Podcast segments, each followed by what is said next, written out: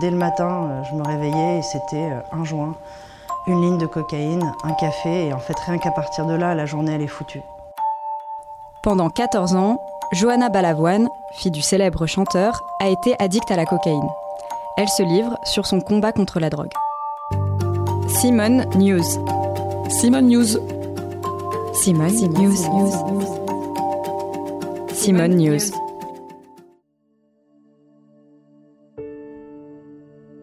La première fois que j'ai pris de la drogue, j'avais 16 ans, j'avais pris un petit boulot d'été et un soir on m'a proposé de la cocaïne et de l'ecstasy. Je pense que j'ai ni été attirée, ni voulu, je crois que je me suis laissée prendre avec insouciance et inconscience comme finalement beaucoup de jeunes. J'ai suivi un peu la masse, j'ai continué à fréquenter, recommencer finalement, on fait un peu la fête, on est jeune et je crois que je n'ai pas vu la descente, c'est-à-dire que ça s'est fait progressivement. Il n'y a pas eu tout de suite une énorme consommation, c'est d'abord un soir, puis un autre soir, puis tout un week-end, et là ça déroule. Je pense qu'à partir de mes 25 ans, 26 ans, qui est quand même un âge un peu charnière, où normalement on est un peu plus construit, on commence un peu à savoir ce qu'on veut, j'ai commencé vraiment à glisser. C'est vrai que dans ma vie, j'ai eu un groupe, j'avais quand même quelques petites accroches. Je ne pourrais pas vraiment même décrire une journée parce que ça m'arrivait d'aller à un cours de musique, mais en même temps, je ne le fais pas vraiment.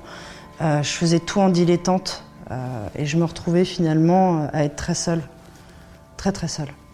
On se transforme, on se crée un personnage, on tombe dans l'illusion. L'illusion que tout est possible, que c'est merveilleux. Il y a une partie de moi qui savait que j'étais malheureuse. Et une autre partie qui s'accrochait à ça, puisque c'est l'illusion que tout va bien. Je commençais à voir que tout ce que j'entreprenais ne fonctionnait pas. Je respectais pas mes engagements, je travaillais pas, finalement, pas bien. Et je me suis rendu compte que je mentais aussi. On n'a plus conscience de ce qui est la vérité ou le mensonge, on se perd totalement. Puis je l'ai remarqué aussi dans les histoires d'amour, parce que quand on se drogue à deux, c'est aussi très compliqué, on se détruit soi. Et on ne se rend pas compte des ravages qu'on fait autour de nous. Il y a une phrase de mon professeur de chant qui a été vraiment un grand déclic pour moi. Il m'a dit, voilà, tu sais que je t'aime, mais si, en fait, je ne vais plus pouvoir t'enseigner. J'arrive à mes limites. Et là, je me suis dit, si la personne qui croit en moi me lâche, je me suis dit que j'allais tout perdre. Parce que quand vous avez quelqu'un qui vous tend la main comme ça, et qui vous regarde avec de l'amour et de l'amitié, on se dit, ben, peut-être que j'en vaux la peine.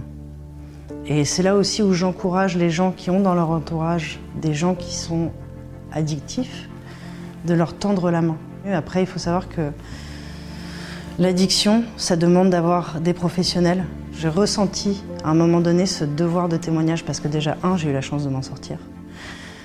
Deux, je me suis rendu compte à quel point c'était partout.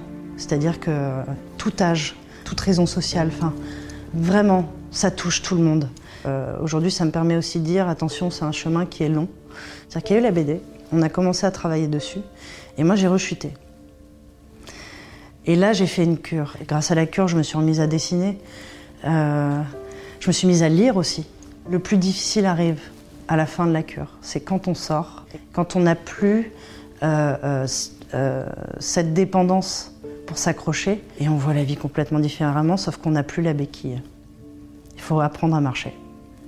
On a tellement honte. En vrai, on aimerait décevoir personne. Ça passe aussi par le pardon. Il faut apprendre à se pardonner, à demander pardon. L'addiction est une prison. Quand on ouvre les portes et qu'on est soi-même, on peut être agréablement surpris. Aujourd'hui, je me sens bien. Ça va bien, ouais. Merci. Retrouvez ce podcast tous les mardis et jeudis et abonnez-vous sur votre plateforme d'écoute préférée pour ne manquer aucun des épisodes. À bientôt!